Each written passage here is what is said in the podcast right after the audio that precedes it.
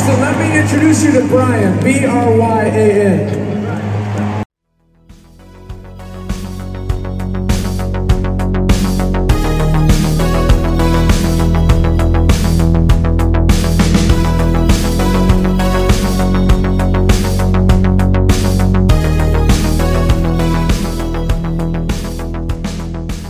Welcome on into Lonely Town, a Killers podcast with Jimmy and Derek. We are back for yet another interview. We've been at a great line of some some awesome guests coming on, and today's no different. Uh, we got with us another drummer. We got Brian from Denver. Is that correct, Brian? Yes. Who was on stage with the Killers a, a few gigs ago, a few months ago. He's from Denver, but was part of the Austin show. All right. Well, let's uh, just start out. Um, Kind of like, what's what's your background with the Killers? When did you become a fan, and how did you get into the band? Uh, so when I was a kid, we had this stereo at my parents' house. You just play different music. So my dad was playing the Killers, and "Read My Mind" was on. I was like in grade school.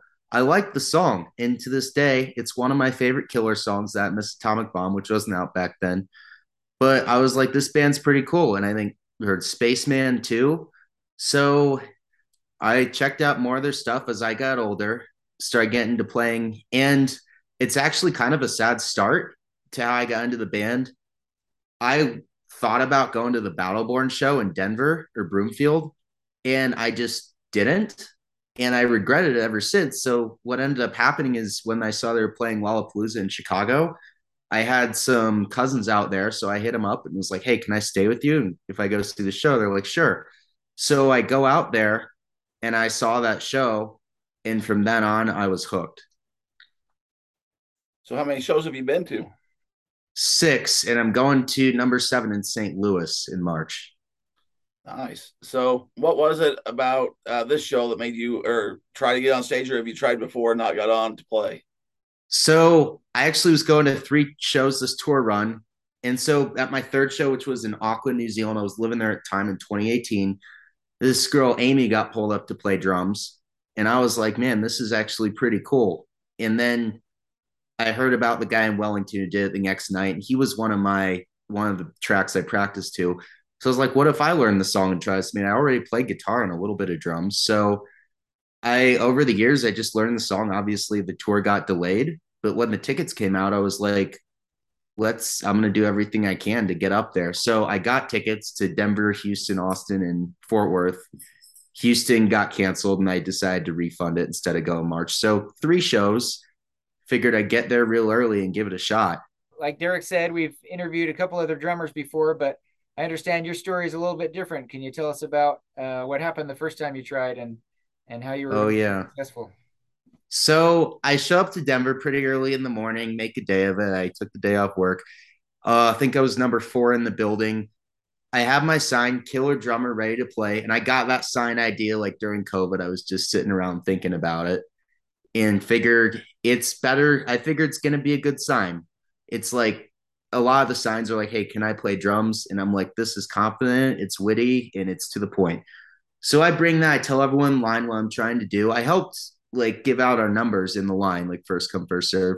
So we get in there, and it's the night after that Mammoth Salt Lake show. Uh, it was right in front of Brandon's mic. I put the sign up. I hold it like over the barricade the whole time. And he sees it a couple times. We try to get his attention, but later in the show, he just looks, he's like, no. And then he looks later and he's like, sorry. So I was like, and then Tom and Tyler, the two guys that go to every show, they're like, hey, don't take it personal. He's probably just tired and they're not doing it every show. I was like, all right, we'll, we'll try it again in Austin. It was like a great show, but I was like, it's like a sports player has a really good game, but their team loses the game. That's how I felt. And so you pack up and go to Austin. Do you keep the same sign, or do you, you change some things up? So it was interesting. So each of the three venues had different rules about what size sign you could bring in. So I had a shirt printed that said the same thing. I brought that because Austin was like, they said no signs, but I kind of figured that if I brought a real small one in my pocket in the shirt, no one really cared. They didn't. So I brought that. And then I had the smaller sign that said the same thing as well. And on the back of it, I wrote Denver. I struck through it. Then I wrote Austin question mark drum reasons. So on the barricade, I had the shirt, and then above it with one hand, I had the same spot, Brandon's mic. Above it with one hand, I held the sign with the Denver Austin side up. So he saw both. So, so what happened? How walk us through that experience from, uh, from coming disappoint, not disappointment, but just kind of didn't go quite the way you wanted to. Mm-hmm. Uh, Brandon's going to call you up on stage and you're going to drum with the band. So I get there really early, and I was actually first in line, but then someone else shows up who I met. We went out to the bar the night before, little group. She brought donuts, and I was like, okay, you're bringing donuts. And she was there before and she had left. And I was like, okay, you get the number one. So we just get to talking then too. So we just talk about the show she'd been to. Her name was Leslie. And she said at that Auckland show that I went to, she was there too. And she helped Amy get up on stage. And she was like, we're going to help you tonight. So I figure, okay, maybe Brandon, the band's like fresh off a break, time with their family. Maybe it'll happen. I felt more relaxed because I knew how Denver went. And I was just like, I know the system. So then the whole crew shows up and we're just chatting in line. Then it was cool because Tori, the backup singer, came by, and I was just really excited. I showed her my shine, my sign. She's like, oh, it's super cool. I hope you get it. And uh, doubt that did anything, but it was just kind of cool to meet someone from the band. And I was like, all right. Yeah. So we get in there and we line up in the barricade. So me and Adam plays. That was cool. Johnny plays. Then a lot of people in the line knew I was trying to do this too. So I had like fifteen people around rooting for me. So they come up, I hold the shirt. I think during interlude, I see Ronnie read it. So I was like, okay, good start. And then it was like during smile or shot where Brandon, he looks at me with this grin on his face. And it's just, I'm like froze up, locked in that eye contact for a second. I'm like, okay, he, maybe he's in a better mood tonight. I don't know. So then middle of the show, he's like, all right, what's next? And then we're just like shouting reasons. And I mean, obviously that's not where it comes up. So get over to like through dying breed and then caution. And Tom, he just slaps me on the wrist and he's like, you need to hold your shirt up now. So I hold it like this and wave it all through caution. Then that's over. I'm like, all right. So I see him go talk to Ronnie, and everyone is just like screaming and pointing at me. And he almost had this look like, oh, what's, why are there so many people? So many of you. And so he goes up to the mic and then he reads what my shirt says, killer drummer, ready to play. And then he's like, we already have a killer drummer. And I almost, it's easy. It's an easy joke, but I almost didn't process it at first. I just kept waving the sign. And then he's like, should we let this guy play? And at that point I'm like, okay, I think I got this. So then I just show it to the crowd and he's like, all right, come on. And then I jump the barricade, and then Leslie, Gary, there were two people who were instrumental in helping get me noticed. They said my face just turned white and like just drained of color. And I remember walking up there, like I'm walking down that little pathway between the barricade and the stage. And I'm just thinking, well, this is it. So I get over the side of the stage. I put my shirt on, the drummer shirt, because I wore a shirt underneath. And once I got up on stage, I felt pretty good. So you've been practicing for a while. Did it just all kind of, because uh, we've talked to some drummers that kind of took them a second to process. Some people just went straight into it. Um, what was your experience? Was it just like being in the basement practicing, or did you see the crowd and kind of say, this is a little more uh, serious than what I was thinking? Well, I mean, it's going to be a little more serious because you're playing with your idols. And I know it's like in front of all those people, I knew it wasn't going to be the same as just practicing at the studio. I actually ended up playing better than any run through I had done so far. And I did do a lot of practicing, and I was, I heard the track and I was just like, wow, I'm so happy it went this way. And like, I wanted to do a good job for the band too, but it was nice because the drum set was set far enough back where it wasn't like I saw all these people staring me in the face. I saw them like between the gap of the cymbals, but I also knew the crowd was on my side, so that just made me more comfortable to be in front of everyone. Were you nervous at all? Because sometimes Brandon will say, you know, are you from here or, or whatever? And when you're saying that you're you're from a couple states away, were you afraid they might say, well, let's let's find somebody local, or we're not going to do it tonight, or anything like that cross your mind at all? As much as I hate to admit it, I was considering just saying I'm from Texas if he asked that. I'm really glad he didn't. I think he recognized me at the other show, and he's like, kind of like that guy who tried twice at, uh, was it Falkirk? And I figured, okay, maybe he's just going to let me. So I was, I did definitely cross my mind, and I was hoping I wouldn't have too much competition, but I knew my sign was good, and I knew that like he'd notice me. Did you notice any other signs?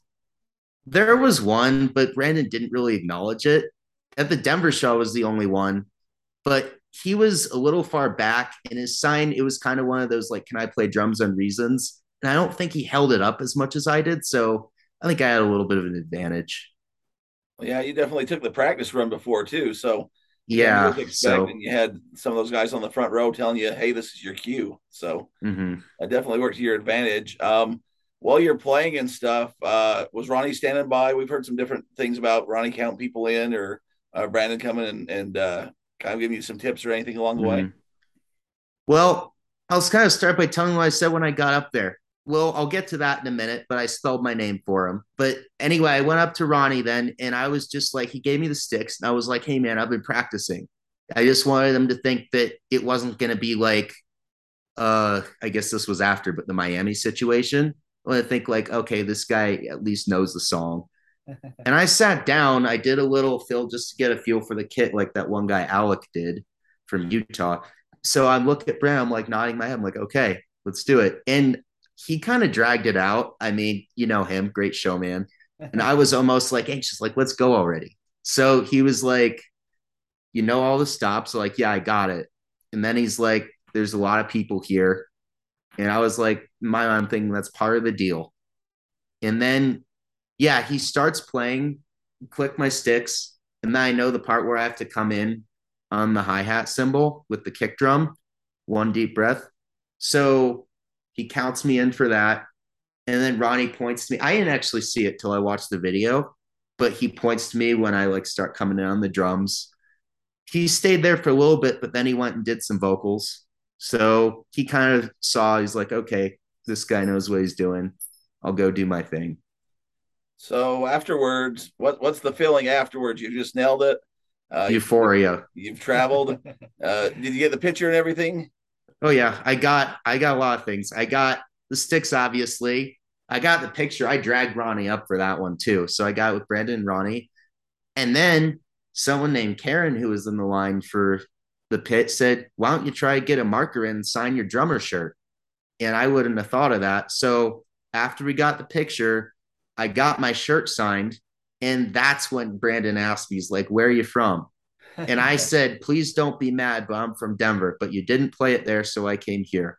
And he wasn't. He just laughed. He was like, I was tired in Denver, I guess, because of the Salt Lake show. Yeah. Yeah. Yeah. But it was a great moment, and gave him a hug. I think I said, like, love you, man, or something like that.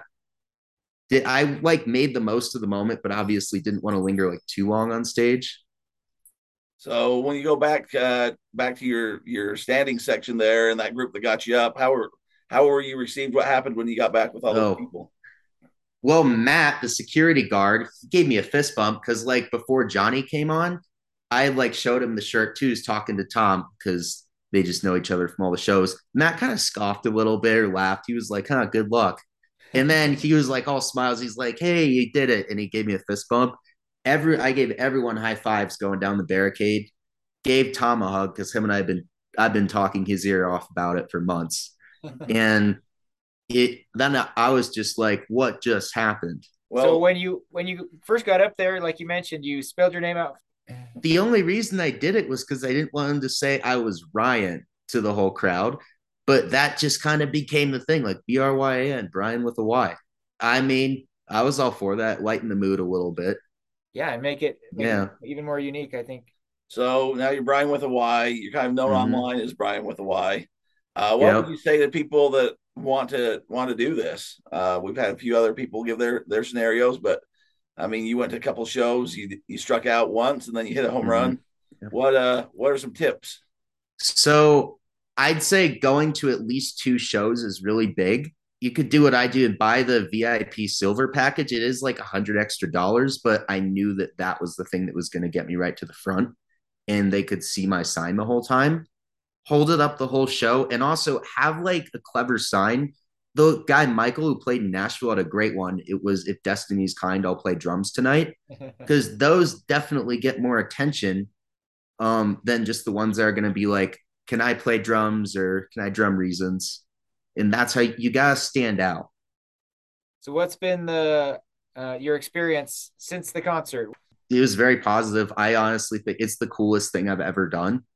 And just to be able to do that, like, I like to live my life and go after what I want, but that is something that I was even in awe of myself that I got the opportunity.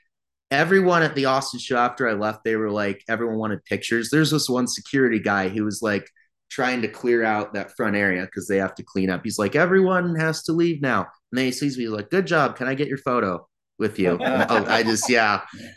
And then I was up at Dallas or Fort Worth the next night. A bunch of people recognized me, and it was just so cool to bond with other fans over it. And there was one gal, Stephanie, at Fort Worth who played keys. She was the first woman to go up on stage with the Killers. She'd done it at Fort Worth a couple years back. So, and oh, and there was this one guy, Caden, who played at Firefly last year, who I got to meet, who did it. So it was just cool to meet other people who I could share that experience with on that level too. And Band Drumming Alumni yeah. Association or something. We got to get a group or something. Yeah. But then I show it to my parents and my friends, and everyone was like, thought it was super cool. And it's just brought a lot of positivity my way. So do you have a, a band or anything? Are you playing uh, drums anywhere else? Or I just play for fun. I'm a pilot. That's what I do. So, but I've always been into music, liked it. But this was cool because I was finally able to like showcase that talent and do something with it. Yeah, your pilot would explain how you can get around some of these different shows then. Yeah, I don't do airlines yet, but I definitely like know my way around travel. So I'll get there, but I'm grateful to have a job that's flexible with let me take the time off to go see him. So what's your plans going forward? You got more, uh, uh you said you had the one show. Are you going to try to hit a few more, or uh, you going to hit another tour if they go out? I'll do another tour, but I got a project right now, and it's to get them to play Miss Atomic Bomb in Saint Louis. We got the kids that got them to do it in Detroit. That's the one like favorite song I haven't heard live. So I got like three people bringing signs for it. We're going to be right up front, and we're really going to try to get Miss Atomic Bomb in Saint Louis. Well, anything else about the Killers or your experience that you want to share?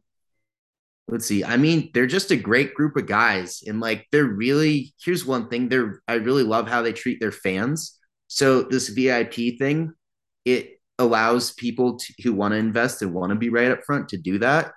I'm also a big Springsteen fan, and he didn't have that. So he has a lottery for his pit.